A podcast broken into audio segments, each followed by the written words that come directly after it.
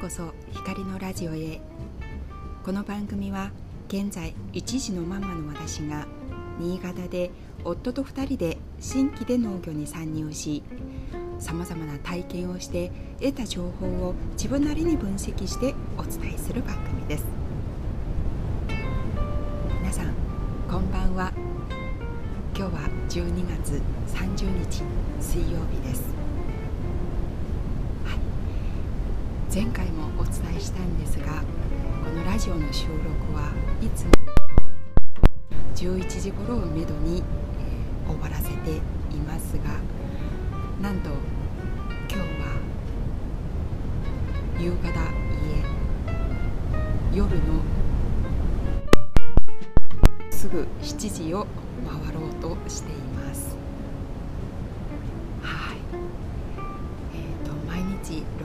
録音して、え、発信しようと覚悟していますのでいましたので遅くなってもこのようにですねあの必ず録音して皆さんにお届けしたいなと思っています。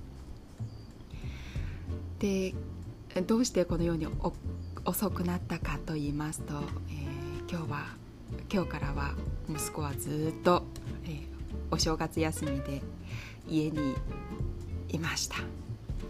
なかなか寝てくれないのでなるべく外に出てですねあのいろいろまた見たり楽しんでもらったり体験したりして家に帰ってきて寝てくれるかなという計画で動いたんですがやっと今7時を回ろうとして寝てくれました。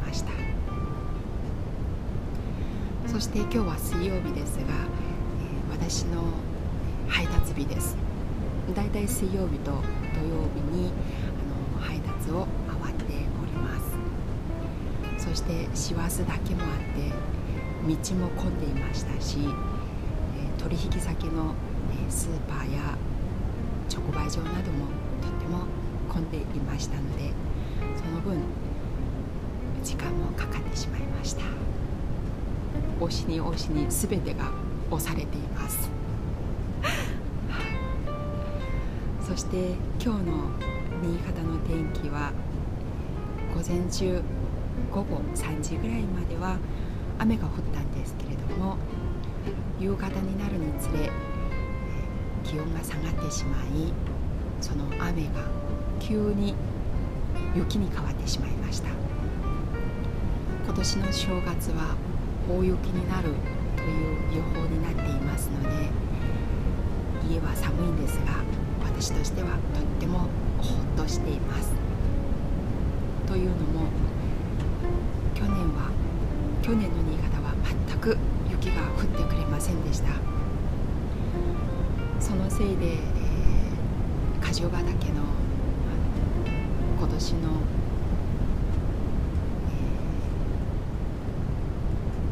えー、実梨とかぶどうとかあとは梅とかそういった果樹の畑には非常に良くない環境でした。それと変わって今年はこのようにたくさんの雪が降ってくれるし新潟らしく雨も降って雪も降ってそして寒い。ということもあって私としては本当にありがたい気持ちがいっぱい。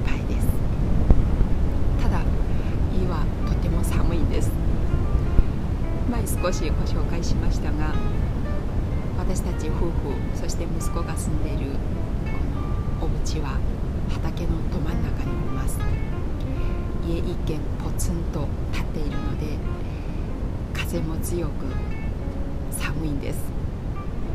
なので今夜から私たちはですね水道線を夜切っておかなければ明日の朝になるとどうなる険なので今夜はそのように水道線を閉めて寝ることにしています。これを聞いてくれるあなたはそのような体験ありますか？はい。寝る前に忘れずにそれをしないといけないです。ということで今日お届けしたいテーマは時間の使い方について話してみたいと思います。どうぞお付き合いをく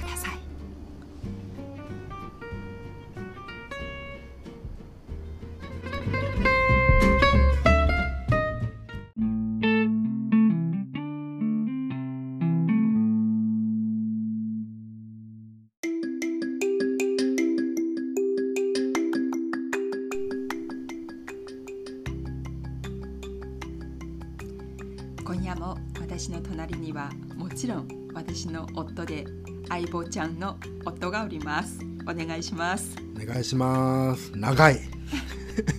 そうでしたか。5分喋ってる。うん。これは反省点なのかいいことなのか。5分待った。5分待った、ん。そうだね。時間。時間。お待たせしました。その分熱いトークをやってみましょう。ということで今日お届けしたいテーマは時間の使い方です、はい。もちろんこの時間の使い方は私たちの光畑という農園のうん時間の使い方で、うん。またこの私たちのあの畑においてのうん。仕事においての時間の使い方、うん。プラスうん。自営業だけあってうん。家族とのつ時間のつ使い方？うん。そういう感じに話していきたいと思いますが、うん。もちろんあの自由にうん。話していただければうん。幸いです、今日早く起きなかったね。そうなんですよ。やめたあれ。違うんです。あの 今日のうん。テーマもともとうん。最初決めたテーマについてはちょっと自信があったんですよ、あそうなん。うん。うん。それでうん。あの朝早く起きて、うん。あのこうなんていうの？準備しなくても もうすでにイメージができていたので、今日は寝坊しました。思い存分寝ましたよ。うん3時ぐらいにさ一回起きたでしょ？起きまししたね。はい。俺そっからうん。寝れなくて3時からずっと今起きてんの。本当タフだよね。いやタフじゃゃなくてうん。一回起きるとさ寝れないんさ。あのうん。静かにうん。静かにお手洗いとか行っていただいていいですか？あのあとはい。照明がはい。ちょっと明るい、あー。そのねうん。照明が明るいということはうん。真剣に受けます。受け止めます。うん。それは今夜からうん、すぐ取り入俺ねいつもね夜中とか、うん。あのトイレ行く時にはい。あのドアとか開ける時にねはい。こうドアノブをこう回してはい。閉める時さうん。バタンって閉めるんじゃなくてそのドアドアノブを回した状態のまま一旦こうそーっとドアを閉めてねあはい。カチャッとするんだけどはい。あのそうしていただきたい。いびきかいて寝てるよね。いびきかいて寝てるあなたがそこまでわかりますか？申し訳ない申し訳ないです。でもうん、起きるよねやっぱり。あそう。のうん。うん。そうですね、はい。言ってくれてありがとうございます。それはね、うん。言ってくれてよかった、うん。今まで全然8年間気づかなかった、まあでもうん。3時に起きれたおかげでうん。時間をいっぱい使いました今日。あすごく有益な時間を使いましたから。あそうなんでうすか、んよかった。うーんうん、どうせほら体力仕事今してないからそうだよね。そこまでなくだって昨日だって出たの何時ぐらい ?8 時ぐらい？我が家は消灯が8時だからね ?8 だから9、10、11、12、1、2、3、7時間寝てるから、ね、それでも。だからちょうどよかった。あのいろいろ仕事できた。よかったです。はいよかったです、うん。どんな仕事できたの？まあいあのーホームページ直したりとか、うんうん。まあそんな感じ。ツイッターちょっと頑張ってみようかなと思ったりとか。うん。まあうん。そんぐらいかな。ううん。んうん。でも私はできない仕事をやってくださってるので、本当にありがとうございます。いえいえ。はい、さて今年に入ってさ、うん。私たちの2人のこう働き方うん。まあ、いわゆるうん。要はその農業という仕事をするあたすることにあたってのうん時間の配分はものすごく変わったよね。うんすっごい変わった。うん、うん。じゃあここれを聞いてくれる方に説明してみると、うん。今年の前まではうん。もう日昇りとともにおそうだね。日の出で日の出前だよ。日の出前に畑行って、うん。日の出からまあ季節にはちょっと違うけどね。まあそうだけどね、うんまあでも翔太が翔太で、まあ、息子が生まれてからは、うん。朝ごはんはもう決まって3人で食べているから、うん。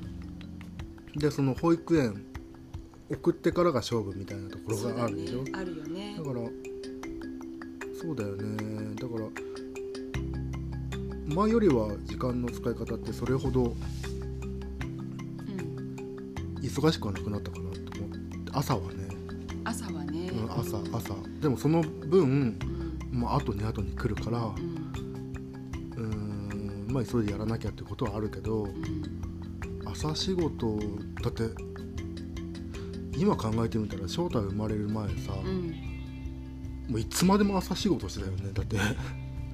でも7時までは7時半まではああじゃあ俺がバイト行ってたからね。うんそうだね。うんそうその時間にバイト行くから、うん。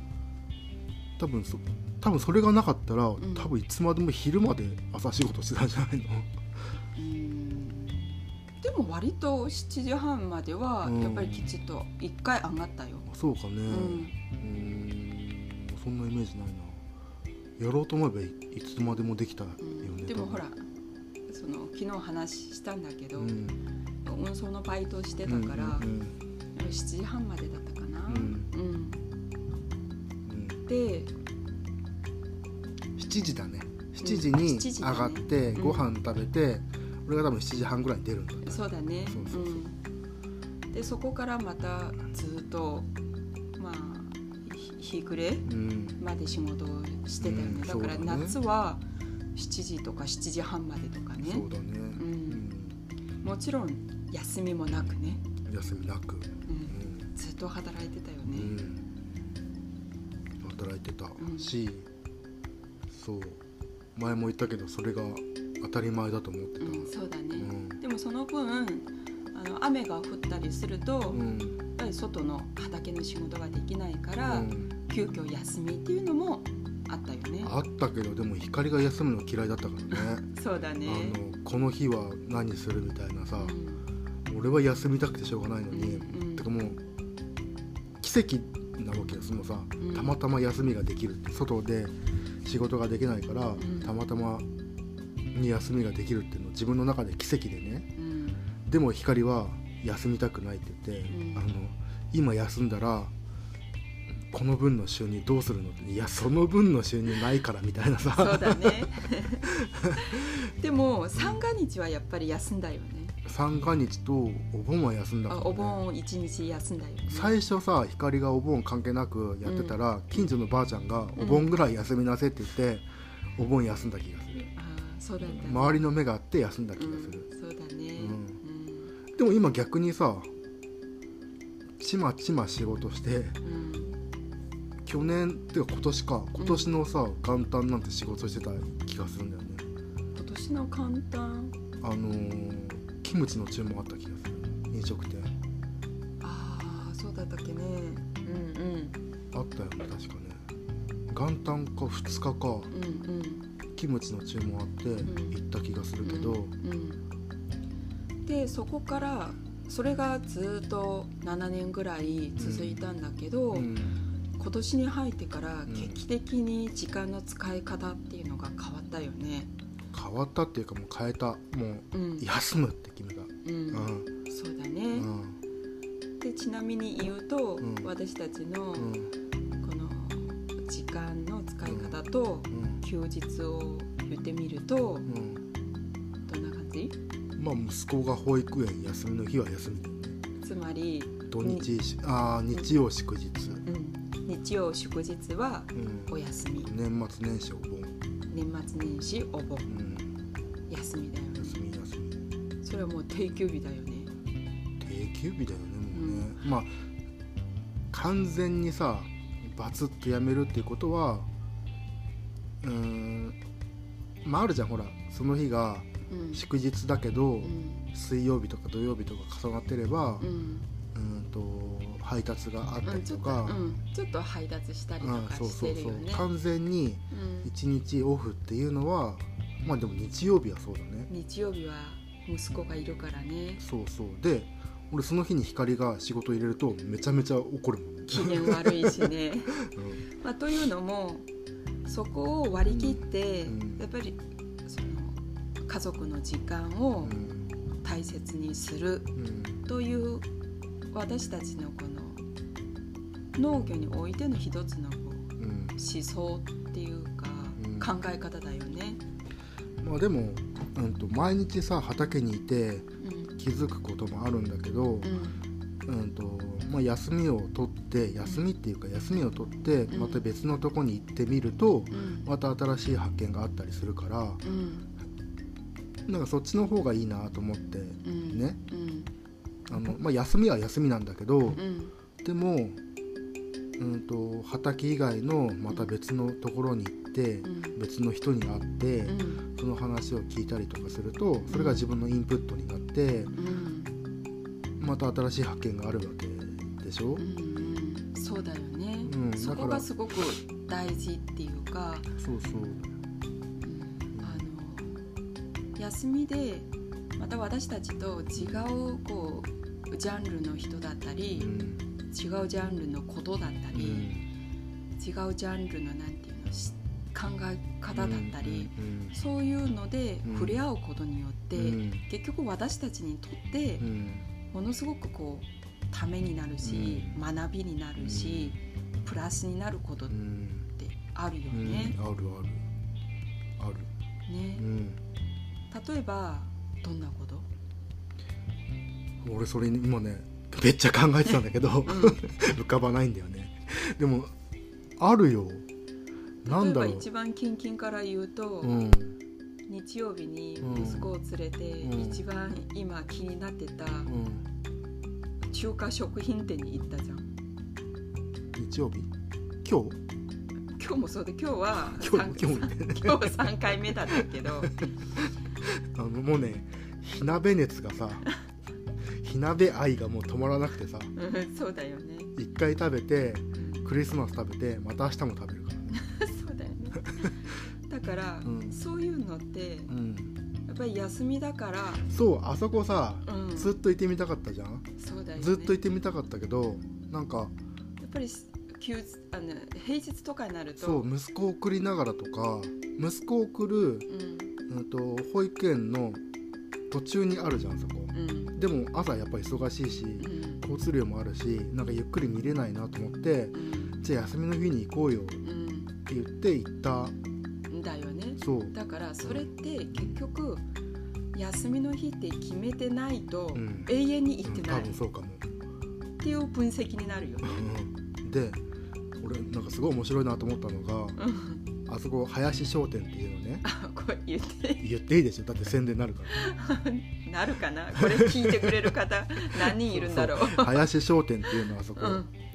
まあもともと服屋さんだったところばあちゃんがさ あの店番してなんかレジが壊れてるとか言ってレシート出ないんですって毎回言うんだけどさ、でもめっちゃばあちゃんいいよね。そうそう。で俺昔うん。全然関係ない話だようん。時間とは、うんまあ時間っていうかもう時空に関してはあれなんだかもしれないけど、うん昔、うん。うん、と小学生の時にねうん。小学校行くうん。小学校と、うん、家の間にうん。駄菓子屋さんがあって、うん。うんとそこがねあの林っていう うちらは林のババアって言ってたんだけど林のババアがやってるその時で今言ってないよ。うん。あのもう亡くなったし。うん。林のババアがやってるうん。駄菓子屋がもう小学生全員行くのあそこに。あの林のババアのところにね。そう。で俺なんかあれとリンクしてうん。俺だから俺 あのばあちゃん見た時にねうん。でそこはあのぐらいさ細くてうん。なんか粧しててね。なんかすごいもうなんかあのばあちゃん見たうん。時にあ林のばばあだと思って、うん ですごい親近感湧いて。うん。で話すとまた面白いじゃんあのばあちゃん話すとめっちゃ楽しい。楽しいよね。多分永遠に続くよね。乗ってくれるしね。そうそうそう絶対うちらのこと覚えてないんだけど覚えてるって言うでしょ？あ言ってるよね、言ってるけどでもあそこね、うん、超好き。楽しいよね。楽しいよね。しかも結構うん、ほらあのお嫁さんが中国の方うで、ん、会ったことないけどね、会ったことないし。3回行ってるけど、うん。しかも行くたびに商品がものすごく増えてるし。で安い、安いようね、ん、安い。あの輸入品であそこまで値段だったらすっごいありがたい。多分あの火鍋のルーなんてさ普通に買ったら1000円ぐらいするようなやつ。あ今日るよね。350円だった。380円。380 350円だよ、いや450円と380円だ。ってちょうど1000円だったでしょ。で350円と、じゃあばあちゃん間違えたんじゃないの値段。え私たち何買ったっけ？火なルーと火鍋のルーと羊肉。羊肉300円だよ羊肉は650 600円円だよ。650円。でちょうど1000円だったの。あ1000円だったあじゃあどっちかが間違ってる。私が間違ってるかばあちゃんが。ばあちゃん合ってると思う。あそうだね。あんた林のばばは絶対間違えなかった。うんうん。うん。まあだからまあ話を戻すけど、うん。うんあごめん。その高橋さんの林ばあちゃんは、うん。この後なんかエピソードありますいやないない。じゃあ戻していい？いい。ね、うんというのは、うん絶対この休日にうん。そこを行こうといううん。楽しみがうん。その時間を作ることによってうんできたし、やっぱりそこ行くことによって、うん。私たちのこの食卓がうん。よりこう楽しくてうん。美味しいというところにうん。つながったっていうことになってるよね。もっとこうやって喋れてるしね。そのエピソード、そうだね。うものすごくいい休日の 価値だよんね。うん、本当そう思う。ね。でさうちらがあれあもうすいませんね。あの時間の話全然しないで。うちらがインスタ上げたらさみんなめっちゃ行きたいって言ってさ。そうだよね。気になってるけど行けなかったんです行けなかっったとか。そうそう、気になったけど、うん、なんか入る勇気がなかったとか言ってくれたからうん。めっちゃ良かったよね。よかったよかった、うん。なんか私たちをフォローしてくれる、うん。くれているこうフォロワーに対してもうん。すごくあのいいことしたなって思う。うん。そうだから台湾の方のさうん。人がいてあの中国食品売ってるところ全然知らなかったんですよ。台湾から帰ってきた。あ帰ってきたんだ。そうそうそう。日本人なの？日本人。ああそうなんだ。で台湾にしばらくいてね、帰ってきて今お店やってるんだけどそういう店があるの知らなかったあそうそう亀田の人なんだよね。そうそう。ーん。うん。そう時間ね。ね、うん。そういうのとか、うん。あと私たちがこう、うん。休日で日曜日に、まあ、うん。マルシェに自分で出店する時もあるけど、うん。やっぱりこうまたあの違うマルシェに自分たちで行ってみたりする時もあるよね。あるある。そういうところからも、うん。やっぱり休日というのを決めないといかないっうん。うん。ていうことがあるうし、ん。あのそういう意味ではすごくこう時間休日といううん休みを決めるのって、うん。農家にとっては本来、まあ、今までのうん。ステータスはうん。ないことをうん。私たちが作ったことによってまた新しい発見ができたっていうのはん。すごくいいことだったなっていうのはうん。思った。そうだうねでそれとプラス、うん。要は休日があるからこそ、うん。平日のうん。働くという働き方も変わってるよね、うんどういうふうに変わってる？いやなんなんていうかなその多分考え方が去年までとガラッと変わったんだと思う。うん。っていうのもうん。あの前までは農家は農業をしてなんぼじゃいみたいなうん。考え方だったわけじゃん、うんそれ以外のことしたって農家は農家じゃねえんだみたいな考え方があったんだけど、うん。今年に入ってまあいろいろやらなきゃいけないっていう、うん、とプレッシャーを背負ってた時にあ農業以外に別のこともいろんなことを見た方が、うん、と自分にプラスになるかなと思っていろんなものを見始めたんだけどもうそれがすごい楽しかったんだよね。うん。わかりやすい例がありますない 例とかない。例とかないけどうんなんだろうな。まあでもこれでやってるのってそうじゃん。ポッドキャストとか YouTube とかもう別に農業やっててそんなこと全然しなくていいんだけどそれをし始めた。っていうのはさまあでね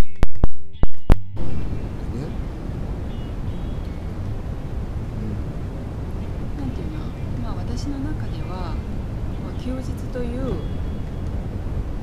あ、縛りが、まあ、まあ縛りではないんだけどね分かりやすく言うとそういう縛りがあるからこそ平日のその働く効率がものすごく意識するようにそれはもうあ効率人間俺でもねあ今思いついたすごいいいこと思いついた、うんあの思いついたというかえっと休日っていう言葉を使って一見休んでるように思えてるんだけど頭の中では休日ではないのの要するに農業をしていないだけでまた新しいそのインプットをしようっていうさ考え方がいつもあってね、うん、と前だったらさ休日あの、まあ、うちらも疲れてるし、あの翔太も好きだし、あのうちの実家行ってねだらだら過ごそうかっていうさ考え方はあったんだけど、今そうじゃなくてあここ行ったら面白いかもとか。ああそうだね。うん。うんとかそういう考え方があるから、まあ休日は休日なんだけど、とまあ何かこう発見しに行ってるような、うん、ことはあるかもしれない。だからある意味休日であって休日ではないというか、でもすごくポジティブなうん。休日ではないうん。働く時間だよね。そうで結局疲れるしね休日子供を相手にししながら、うん、そうだよね。うんでもそういう出かけることの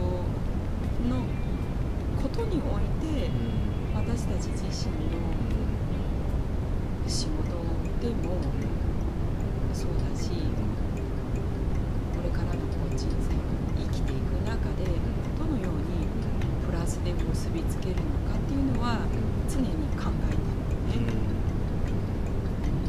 だってそれこそさっきのまあめちゃめちゃ宣伝するけどさっきの中華 食品店だって、はいはい。あれででも商売やっぱできるよね。できるよね。あれ俺すごいなと思って。だってあのおかみさんうんうん。林のババアじゃないその嫁の方が、うんまあ自分で仕事を別の仕事しながらばあちゃんに店番頼んでその仕事もしてる。でもやっぱ需要ってあるじゃんあの需要って。すごいあると思うあのすっごいマニアックなものを、あのもうなんか本当本場の人しか入れないような。だって99.99%は中国の方ってね。でしょ、うん。でしかも商品の日本語のさ記載なんて一切ないじゃん。だからめっちゃ嬉しい。そうだよね。買いたくなる。でしかもなんなら配達までしてる。って言ってたよね。だから言すげえと思って。うん。でもあの商売ありだなと思ってね。うん。例えばねうちらが韓国詳しいから韓国のうそのなんなんていうのどっかの業者からうちらが仕入れて韓国でしか売ってないようなさうんラーメンとか何レトルト食品とかそういうのをさ仕入れて、まあ、売るとか、まあ、やらないけどそういうのだってでも何かのさ将来的な選択の一つにはなりそう。あれを見てあれでやっている人がいてでしかもうちらがインスタで上げてそれを望む人が結構何人もいるっていうのはさ一連の流れで分かったからでもあこの需要ってこのぐらいあるんだうちらの全然少ないフォロワーでもこのぐらいの需要ってあるんだっていうのがさ肌感で分かるからなんかそこの、うんと何かするの一つにあれもこうなんていうのためになったよね。そうアイデアの一つとしてある。そうだよね。そうだよね。だからあの日曜日はすごい劇的な 発見だった、うんうん。うん。そうねそう。まあ休み以外にもさでも普通の平日の仕事の時とかもさ時間の使い方って全く変わったじゃん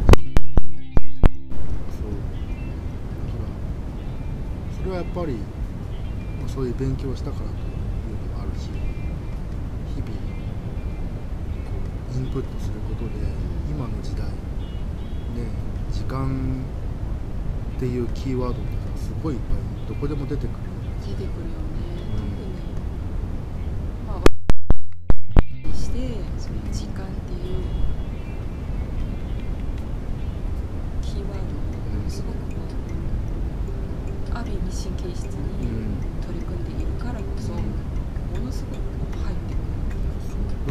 うちらがもう時間がなくなったからね。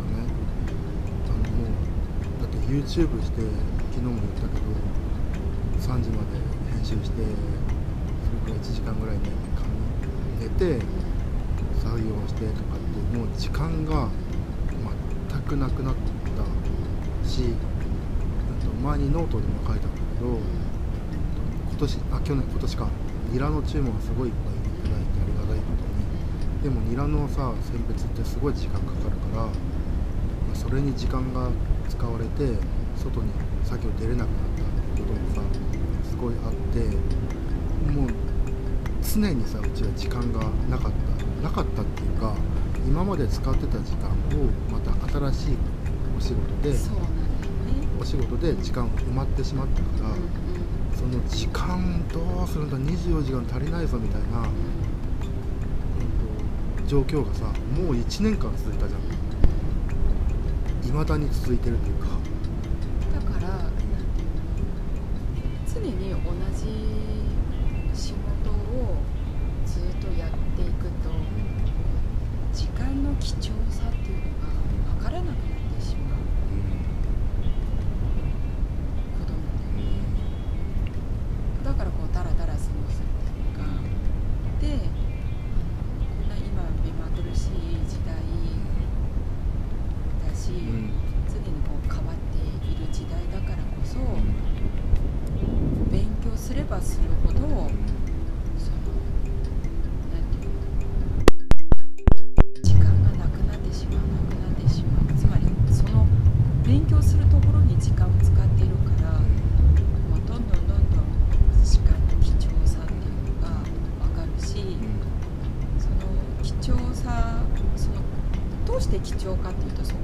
値があると思ってるから貴重だと思うよね。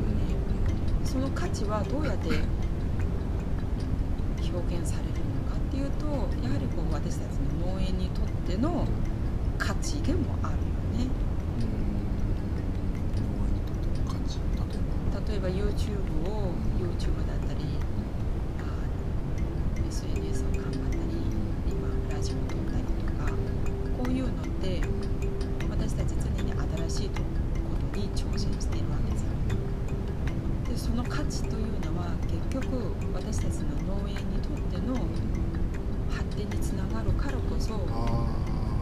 なんかね俺それちょっと違ってね。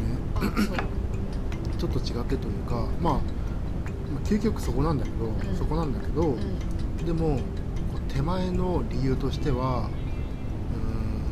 ただ単純に光と喋りたいっていう。光あのそうだね。あのそのうん。こうなんて言うんだろう。これをラジオやりますって言ったことで今まで、えっと、仕事以外の夫婦の時間ってなかったからなかったからそのコミュニケーションを取る時間をここで、まあ、作っているっていうこととあとはそれはラジオの場合だよラジオの場合ね。うん。ラジオの場合。YouTube はラジオの場合。だからラジオだから俺すごいいいなと思っうんているのね今。ためっちゃ楽しいの。うん。あよかった。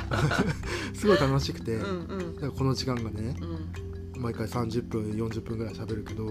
あ今日いつものよ いつもよりも長いです。喋そうそうそう。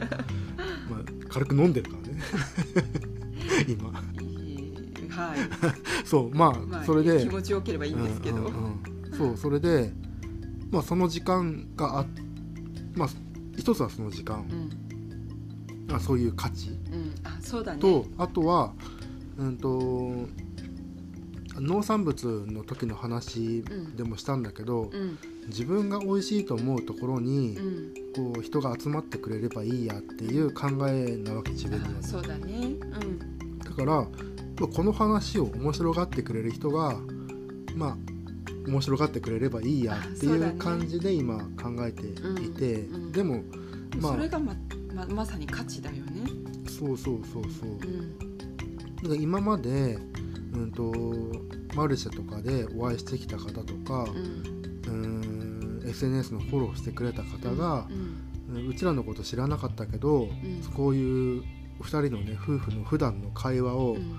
聞くことで、うん。もっと親親密にうん。あのちょっと近づけなんていうの？距離感近づけてくれたらうん。嬉しいなと思うのがもう一つの価値。だから、うんうん、と多分その物を売るっていうことってもっともっともっと先のことうん。うん。で多分今一番うちらがそのなんていうのかな手前のことを今このラジオでやってるっていうか、そうだね。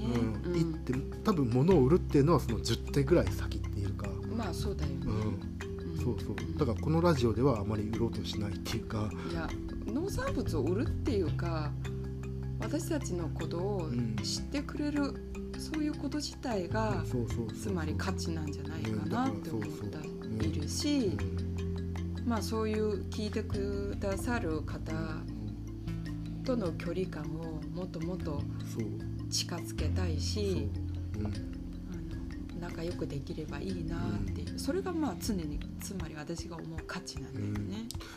だからさうん。でもかといってうんあのとはいえねうん。あの ラジオ2人でただ喋ってるだけっていううん。のではやっぱ申し訳ないからうんね、うん。だからいろいろ2人で話をするわけじゃん、ん。あのこれこうした方がいいんじゃないのみたいあなね。で今日まあねあのこれ今お酒飲んでテンション上がってるわけじゃなくてわざとちょっと2人でテンポ上げてみようよって言って今日今これ実験をしてるわけじゃん。うん、そうだね。うん、だからそれがどうかどうーんねいいかどうかは分かんないけど、うんうん。でも、まあ、なんかいろいろ自分たちでも試行錯誤をしながら、だね。うん。お届けしたいっていうものはあるから気持ちは気持ちはある、ものすごくあるよね。そうそうそう、うん、はい。まあでも時間そう。時間。今年はすごく考えた。時間っていうかまあなんていうの？ほらよく可処分時間とかって言われるじゃん。うん時間だけではなくてその可処分時間。要するに仕事24時間からうん仕事の時間とかなんていうの？家事の時間とか、その要するに自分が、まあ、さっぴいてうん自分がこう自由に使える時間うんを可処分時間って言ったりするんだけどうん。もともとはさ可処分所得とかって言われてた。うんうん。自分で自由に使えるお金。うん。をこう世の中のサービスは奪い合ってたんだけどうん今はその可処分時間を奪おうっていうさところでまあ絶対ねうちらなんてネットフリックスには勝てないわけじゃん。可処分時間なんて、そうだね。うん、うん勝てないしでも今なんか最近ほら前田裕二さんあのショールームの前田裕二さんとかが言ってるのがさうん。可処分精神とかって今言う言葉がうん出てきたりとかうん。例えば、えっと、若者がさうん。うん高いワイン飲むっていうよりもうん。サイゼリヤの300円のワイうンん。の方が、うん。まあ、価値があるわけよその若者にとってはね。ではね。うん。その要するにその周りとの関わりとかうん。つながりとかうん。そっちの方に価値を置いているからうん。だからなるほどね。そうだからうん。可処分精神うん。っていう言葉が、まあ、徐々に出つつあるっていうか、ん。まあそういうのもさ時間所得がお金があって時間があって今度は精神までこうん。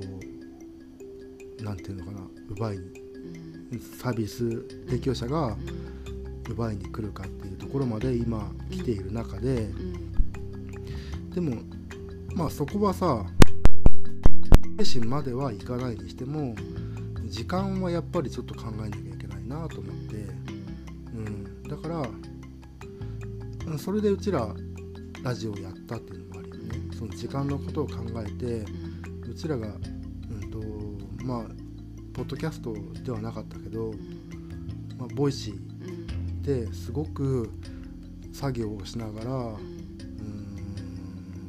まあ、耳が開いてるからね。耳の可処分時間はいっぱいあるから作業しながら Voicy 聞いてインプットするっていうのはさすごいずっとやってたからなんか作業しながら耳で楽しんでくれたらいいなっていう思いでポッドキャストをやり始めたからだから、うん、時間っていうことをか可処分時間みたいなことを考えなかったら多分今これをやってないと思うのね、うん、YouTube ずっと頑張ってたような気がする。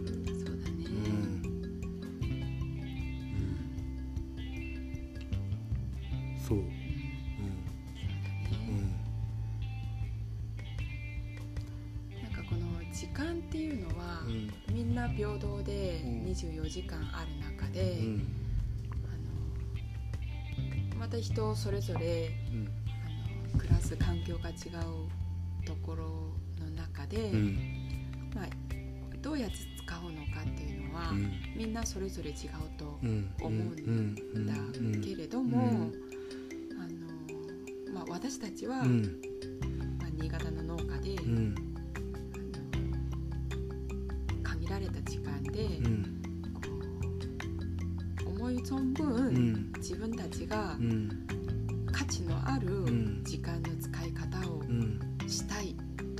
思った時うに、んその休日だったうり、ん家族の時間だったうり、んそういうのがうん大事なんだなっていうのはすごく大事大事。気づいた今年の1年だったそうだね。農業をしてる時間以外の時間もすごく大事っていうかそうだてか逆にその時間を作らないとうんうんとまあそこに凝り固まっちゃう。っ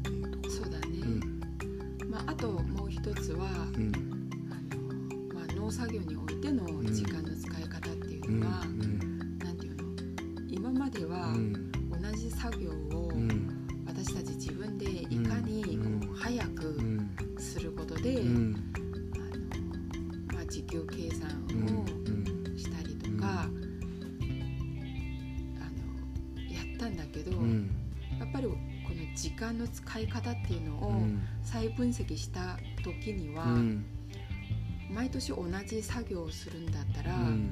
それはある程度うん。人に任せて、うん。私たちはうん。より品質を高めるところうにん。時間とこう時間を使うべきだっていううん。ところにたどり着いたよね。うん。そうだね。でも俺沖縄でさ半年間うん。農業をしてたうん。時もうん。でも今思えばさそうだったんだよね。だってうちら使ってたんだもんね。ああそうだね。単純作業うちら使ってたうんんだもん、うんそのうん。だから結局そこなんだよなと思ってね。そう。で俺がさこんなに仕事を急げ急げっていうのは、まあ、沖縄の社長のせいだってさ 前も言ったんだけど、うん、そうだね。うん。まあ、あの社長こそさ時間の使い方にすごい厳しい人だったから、うん、とこの話言ったかどうか分かんないけど斧でねうん。サトウキビを収穫してたの、一本一本。斧でこすごいよね。う、うん、すごいっていうかありえない。そう、ろまあ、それで肋骨疲労骨折したんだけど。それもありえない。そう。でうんとまあ斧でやってて要するに何本か10本ぐらいやったらうんとサトウキビを10本まとめて引っ張り出して、まあ、まとめる。でそれを100キロぐらいにして束ねて何個もこう島を置いていくみたいな感じなんだけどその10本まとめて抱きかかえる時にねうんその斧を置いたら一回一回置いてたらう、ん、と斧を置く時間と拾う時間が1秒ずつなくなる、うん。でそこで斧がなくなったら何分何十分もうん。そこで時間がなくなるからうん。斧は絶対持ってろって言われてるうんだから俺その考え方がすごい今でもあって。そうだね、うん。だから私は最初 それを聞いた時に、うん。たたたかがその1秒のために、うん。そんな説明するし、うん。そんなシビアに、う動かなきゃいけないのかなっていうのはすごくこう嫌な気持ちだったんだけど、うん。やっぱり今年うん。実際私たち自身がうん。その時間の使い方をうん。再分析して取り組んだうん。経験からうん。その話を今聞いてね、うん。再分析してみると、うん。時間の使い方はうん。一つの例であって、うん。その裏にあるうん。その考え方なんだうん。よね、いかにこの仕事をうん。早くしてうん。効率よく動かすのかに、うん。そのなんていうの重点を置いてるっていうことな多分それがうん。常にうん。いかにこう効率よく早く仕事をすることを多分他のところでもそういう習慣づけうん。されているんでしょうね。その。そうそれもそうだし俺も元からそうだったのさ。うんうん、っていうのもあの、まあ、農協でサラリーマン時代、うんうん。あのお金銀行のねうん。金庫番の仕事をしてたのうん。ね、だからそこで、うん、3時にお店がしわ閉まってう、ん。で勤務時間5時までだったから、うん。それまでにお金を合わせて帰りましょうっていう仕事だったの、うんでも俺はさ早く終わらせたいわけ仕事なんて、うんあのそんなに好きな仕事でもなかったしでも早く終わらせてで早く終わらせれば誰にも文句言われずうん5時に帰れるしうん完璧に仕事終わらせればね。うんだから、うん、と2時半ぐらいからお金のうん。ここはここのお金お金動かないだろうなってお金を数え始めてうん。もう3時に閉まって3時半にはもう金庫を閉めてた。でもそっからはさ自由な時間なわけよ、うん。俺の仕事終わってるから。うんうんだからそういうことも昔から割と時間に対してはっていうのもねその後の自分の時間が自由になるじゃん。うん。サラリーマンなんて5時可処分時間ね。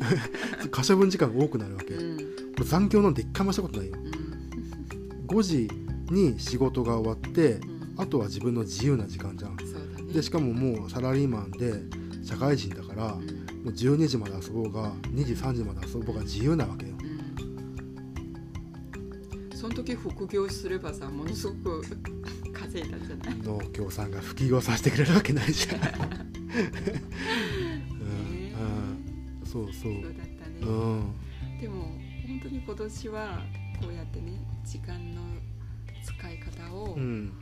う再分析してそうだからあうまのく取り入れたんだなってすごく、自分が今までやってきたことを、うん。うん、ともう一回その時間のことを勉強することによってうん。あ自分が今までやってきたことこうだったんだってすごい分析ができたうん。からすごくなんて論理的にこの時間の使い方みたいなのを考えられたからうん。良かったしうん今ノートでさアウトプットしててうん。それをこう書くことによってうん。あ俺こんなこと考えてたんだっていうのを自分で気づくわけよ。うん。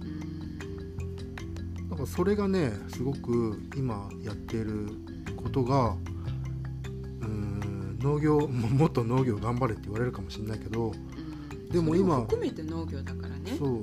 私たちにとっては。しかもそのそれ以外の時間でやってるからね。だって俺今これからノート書くからね。う んまあでもそう。よかった。楽しい今。すっごい楽しい。はい。超楽しい。ありがとうございます。これまで聞いたあなたはどのように感じましたか？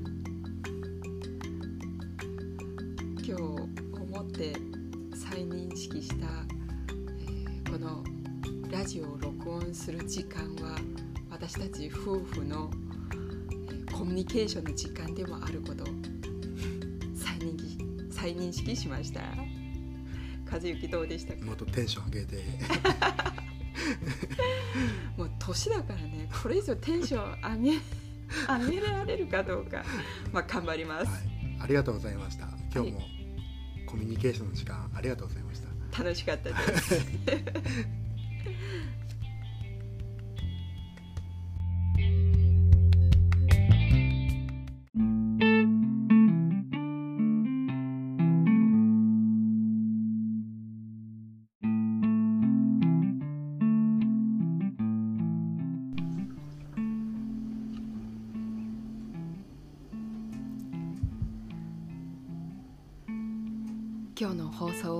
てくださったあなたはどのように感じましたか？もしあなたの時間の使い方について何かお考えがあるようでしたらぜひお便りをください。この放送の説明欄にお便りフォームの URL を貼っておきますのでお寄せいただければ幸いです。明日は12月31日大晦日です。私は朝から踏ん張ってお料理をしていきたいと思います。もちろん明日も放送がありますよ。ぜひまた明日もお聞きください。それではまたね